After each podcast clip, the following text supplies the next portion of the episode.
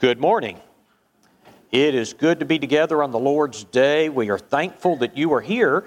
We have several visitors with us today, and we are always delighted to have uh, the company. We hope you'll stay around afterwards, that we can meet you and greet you. Tonight, we will meet at 6 o'clock, and we hope you can be back at that time. We're going to do questions and answers tonight. I actually have not done that since I think May, because the summer series has been going on on Sunday night.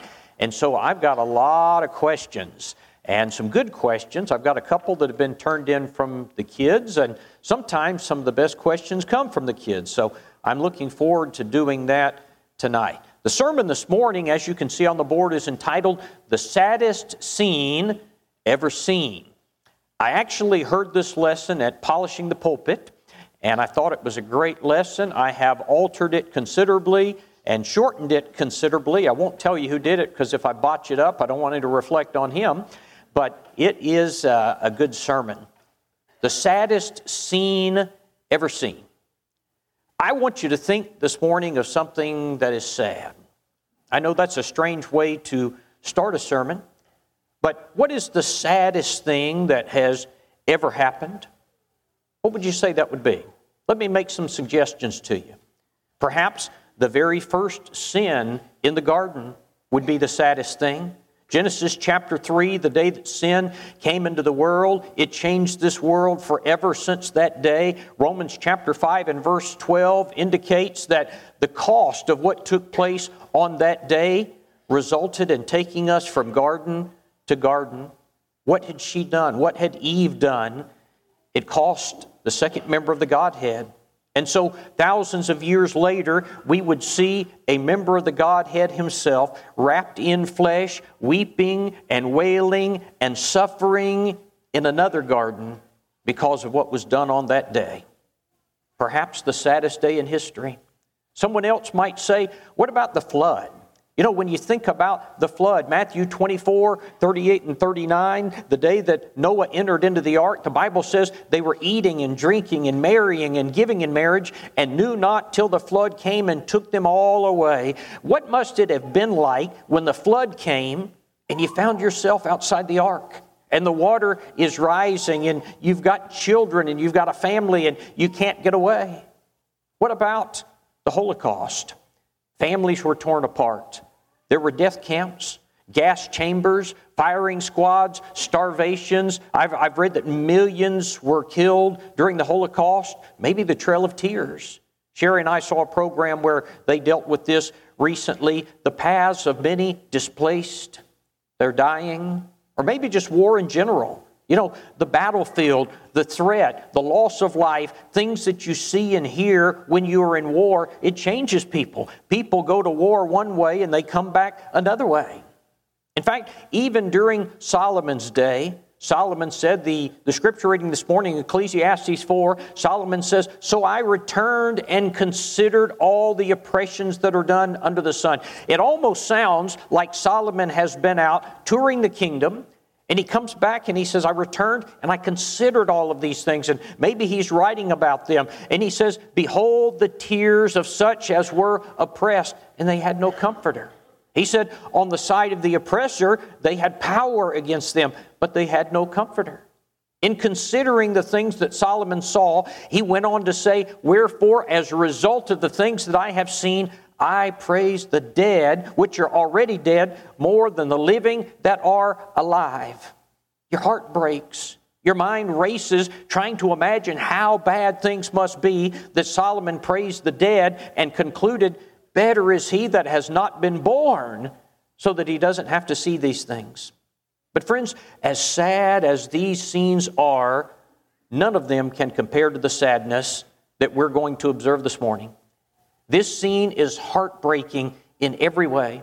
This scene is arguably the saddest scene ever. And sadly, it may involve you or someone that you love. I want to introduce you to Tom. Tom is a religious man. His name's Tommy, but everybody called him Tom. Tom came up rough and he had a difficult life.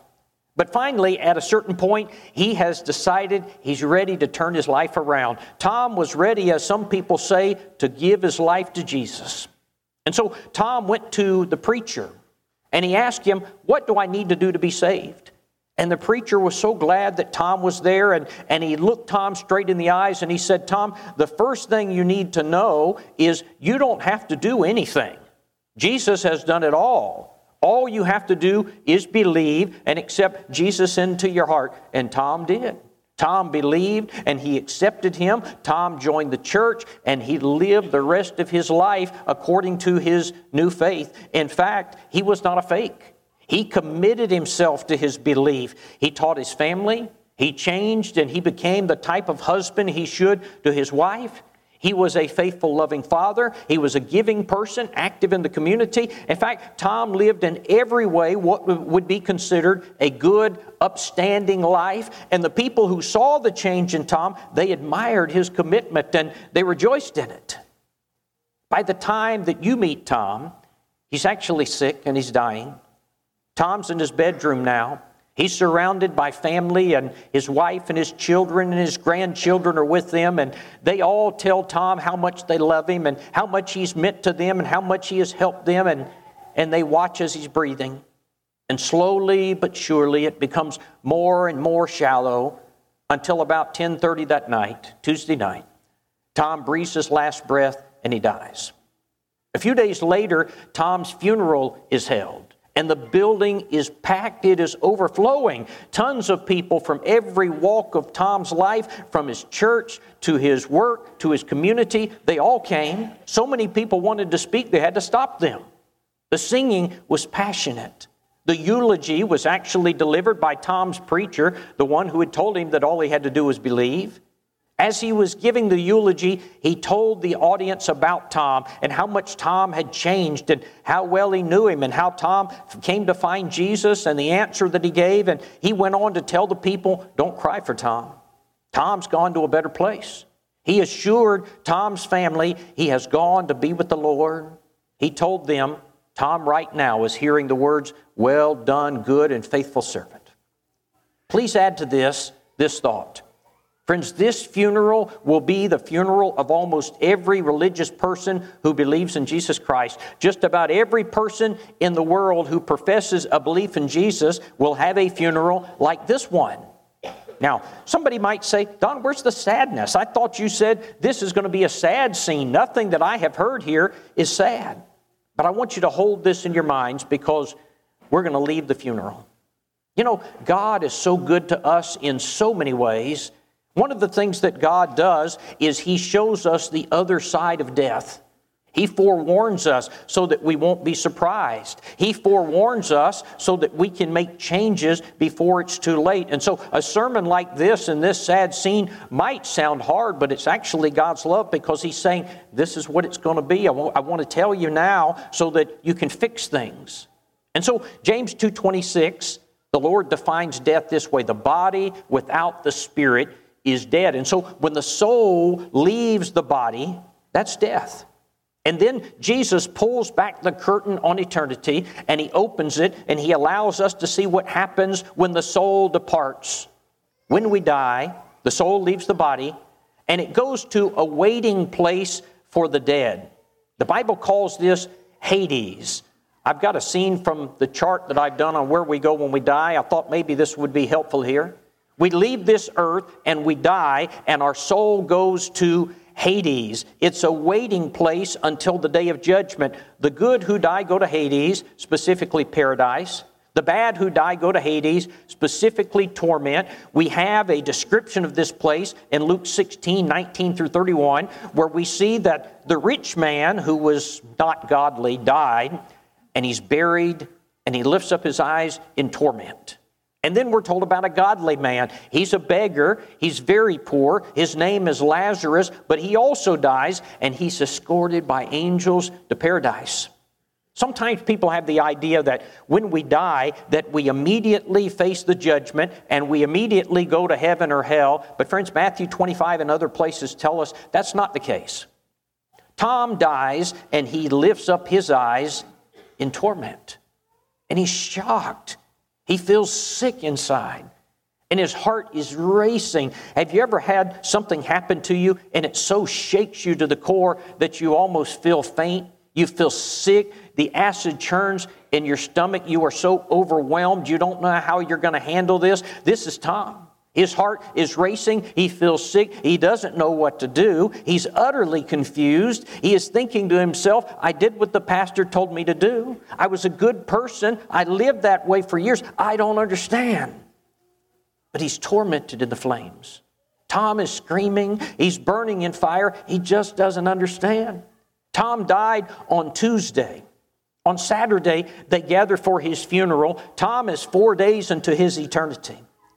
At the funeral, the preacher is going to town. He is telling people Tom's in a good place. Tom is better off. Tom has gone to be with Jesus.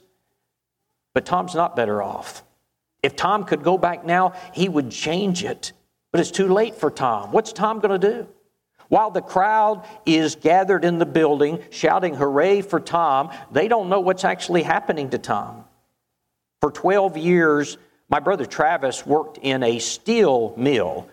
I don't know if you've ever seen the inside of a steel mill or pictures or video and, and seen the liquid metal. For that steel to be melted, it has to be somewhere around 3,000 degrees.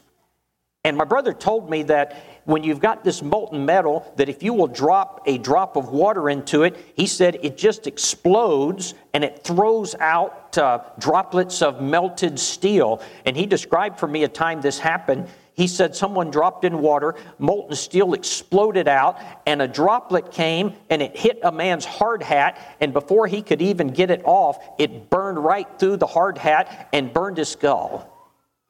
He said that the furnace that they have in there, in order to even approach it, they have to stand behind a heat shield. If they look around the corner, it will burn them. If they're going to get close, they have to put on special aluminum suits lined with insulation, and even then, you can only be there for a few minutes and you've got to get out. Could you imagine what it would be like to, to fall into that molten metal? Imagine falling from a height of 50 feet or 100 feet. It might seem like time is in slow motion. You scream, your eyes see it coming, the heat is immense, and you start to feel it from a long distance off, long before you contact it. Imagine the nerves start to burn and it starts to consume the flesh. The pain would be excruciating, but only for a second or two because you're going to splash in and you are dead instantly. But what if you didn't die? What if the nerves continued to feel the pain at the height of the agony? Friends, that's hell. Torment seems to be the precursor to hell, but hell is going to be eternal fire. Friends, everyone who goes to torment is awaiting the day of judgment, and then they will go to hell. They will be cast into the eternal fire. Hell's not going to be molten metal. Hell is going to be unquenchable. Mark describes it as the place where the worm dieth not, the King James says, and the fire is not quenched. The meaning of that, the worm dieth not, the fire is not quenched, it means you won't be consumed. Like the one who falls into the molten metal, he's dissolved and it's, and it's over. But if you go to hell, you will continue to burn. 10,000 years will be day one. In fact, it, it won't even be day one because there's no time. The fires of liquid metal, they can be turned off, but hell can't. Friends, it won't be worth your pride. It won't be worth being able to say, I was right. It won't be worth honoring your parents' religion. How long will Tom be in Hades? I don't know. That's not known to us. He'll be there till the day of judgment. Matthew 24, 36 says, Of that day and hour, no one knows, no, not the angels in heaven. Will he be there six months? I don't know.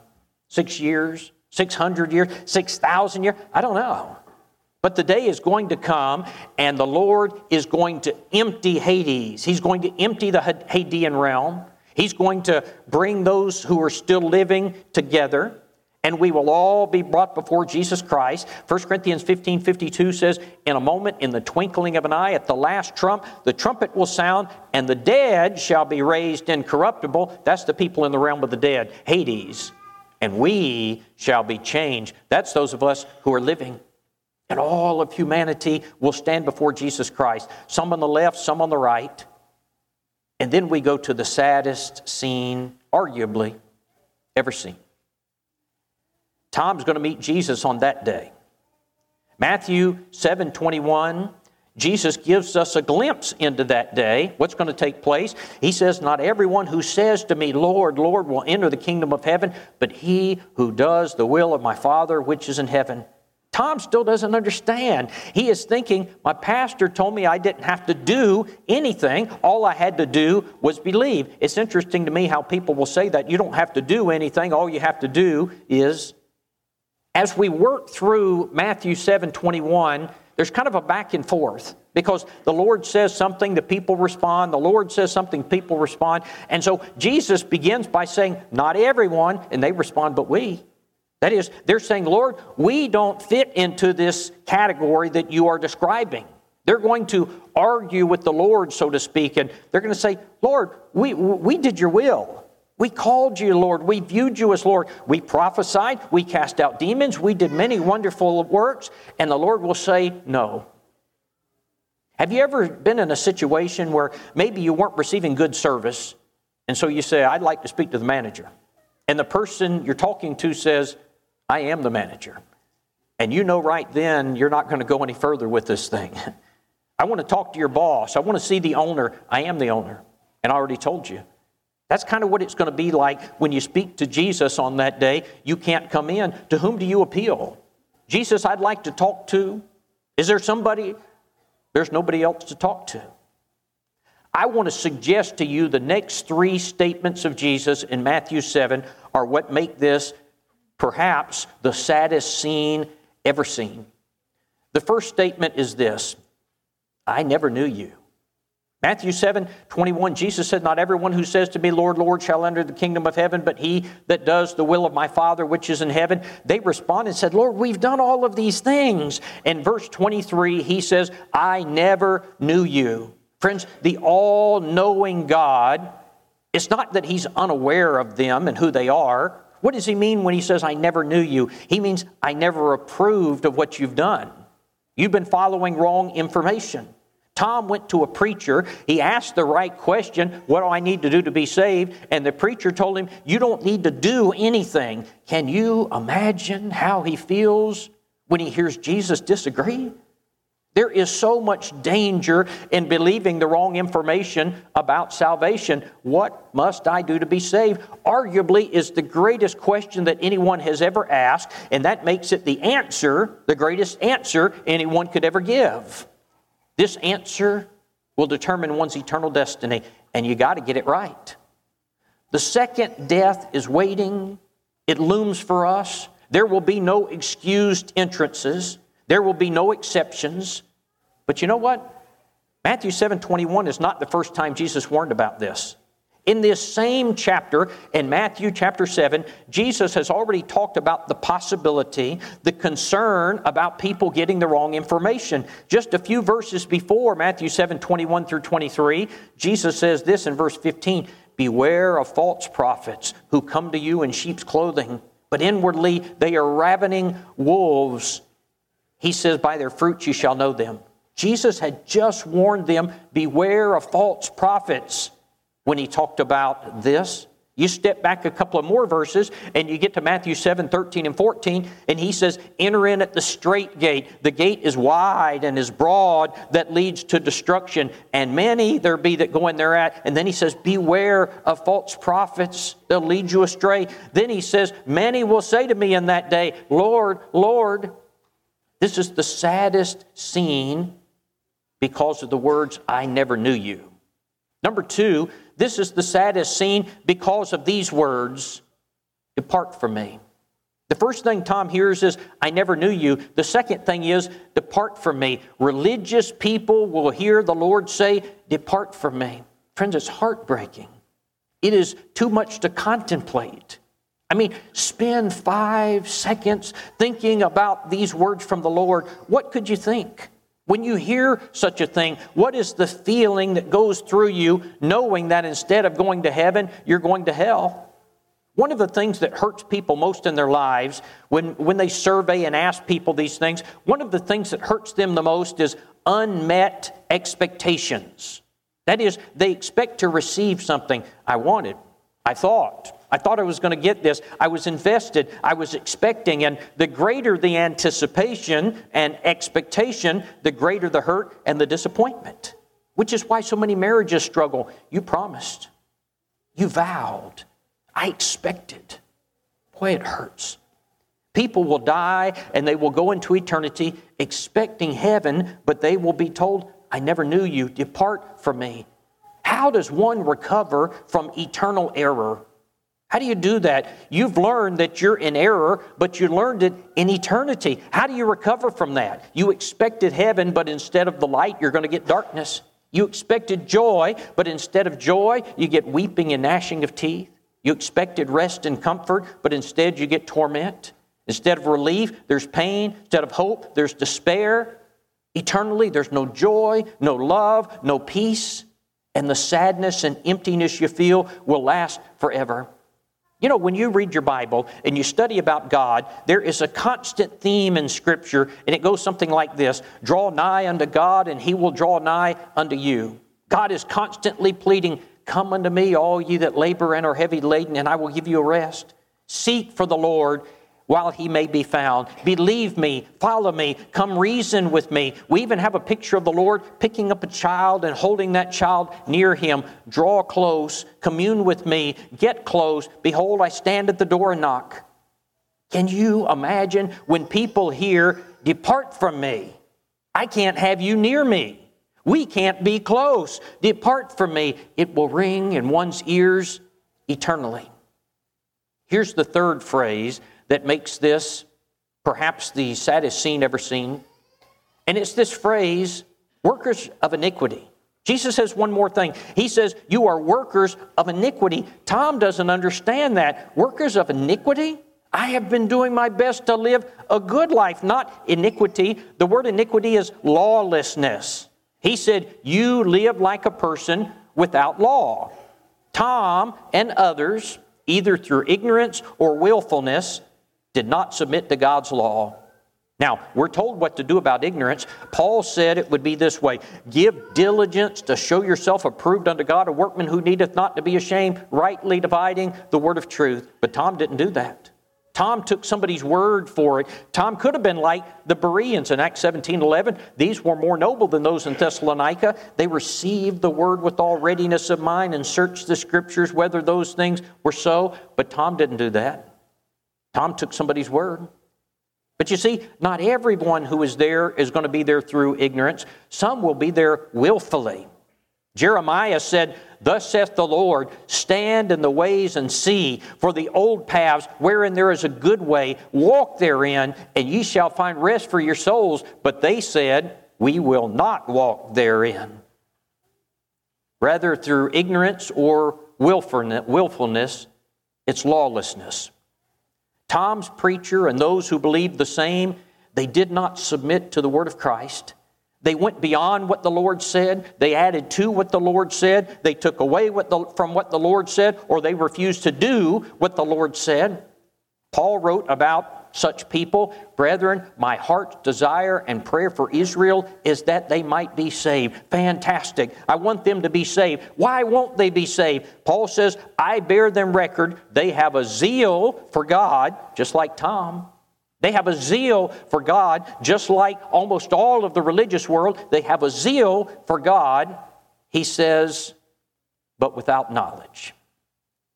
God says that belief Listen, this is such an important statement. God says that belief, biblically speaking, is trusting in Him and doing what He says.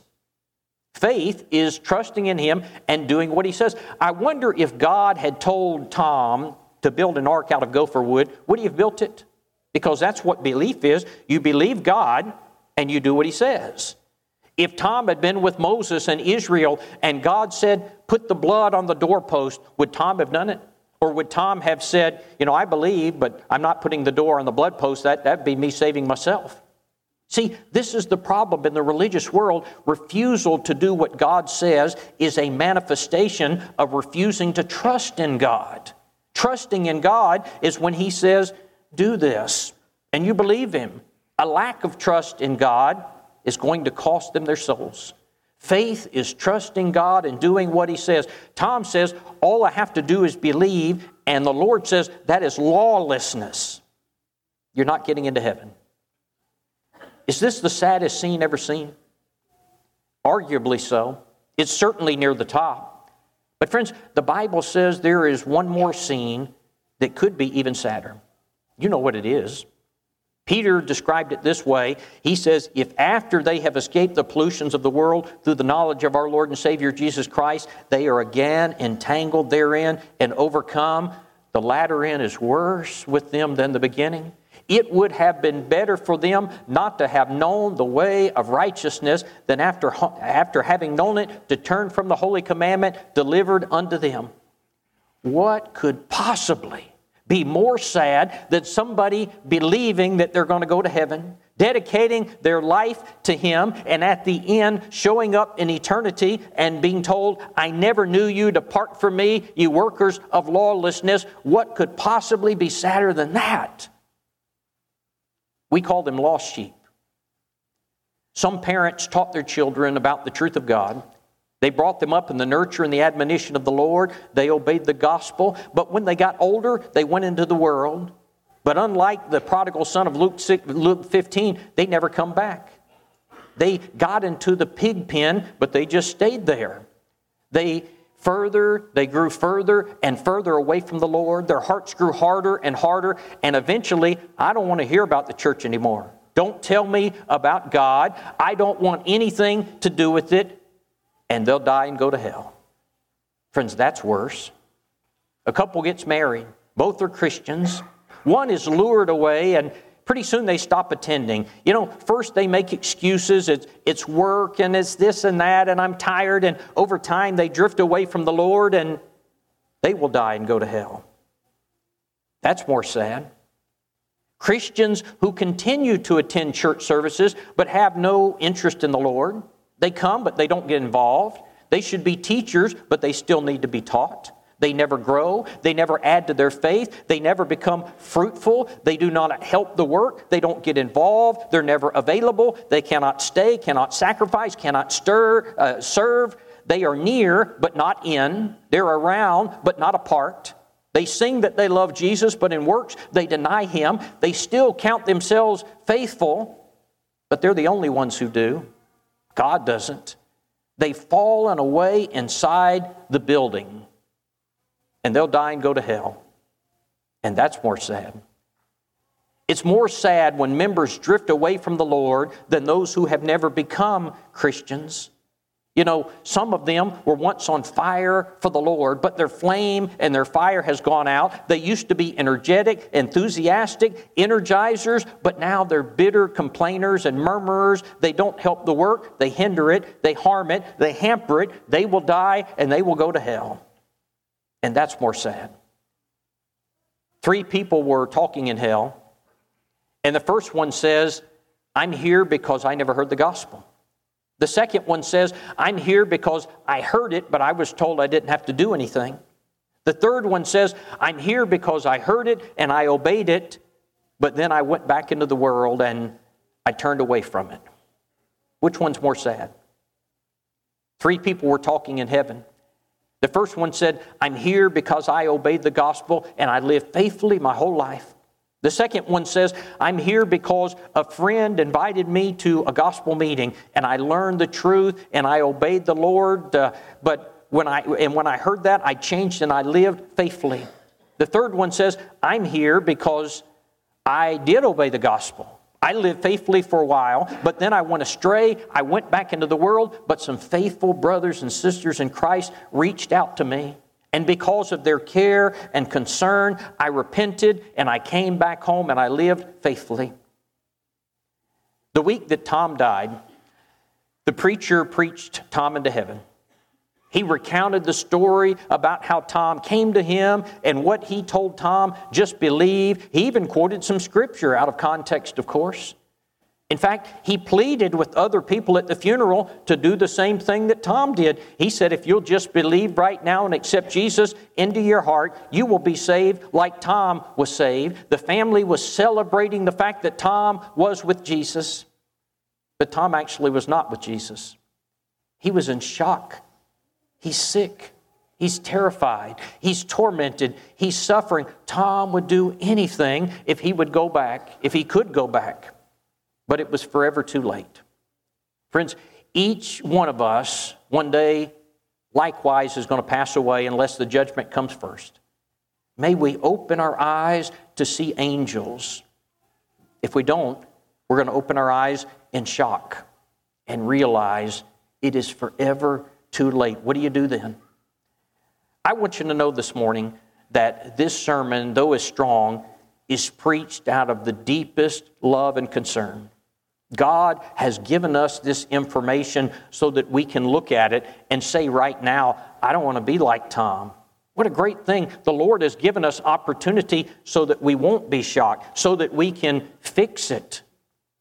If it rubs you wrong, can you imagine if you had gone to the judgment and we let you go and never told you, and the first time you heard about it was from the lips of Jesus himself? This morning, you still have opportunity to make your, your life right, to be a part of the body of Jesus Christ for which he shed his blood. You can do that by obeying the gospel, hearing, believing, repenting, confessing, and being baptized while you're still on time side of eternity Let's learn the lesson that the Lord gives us in Matthew 7 21 and 23 and make sure that we fix things before it's everlastingly too late. Maybe you're here as a member of the church and you need to make some changes in your life. We're ready to assist you. This morning, if you need to respond to the gospel invitation, we invite you to come as together we stand and sing the invitation song.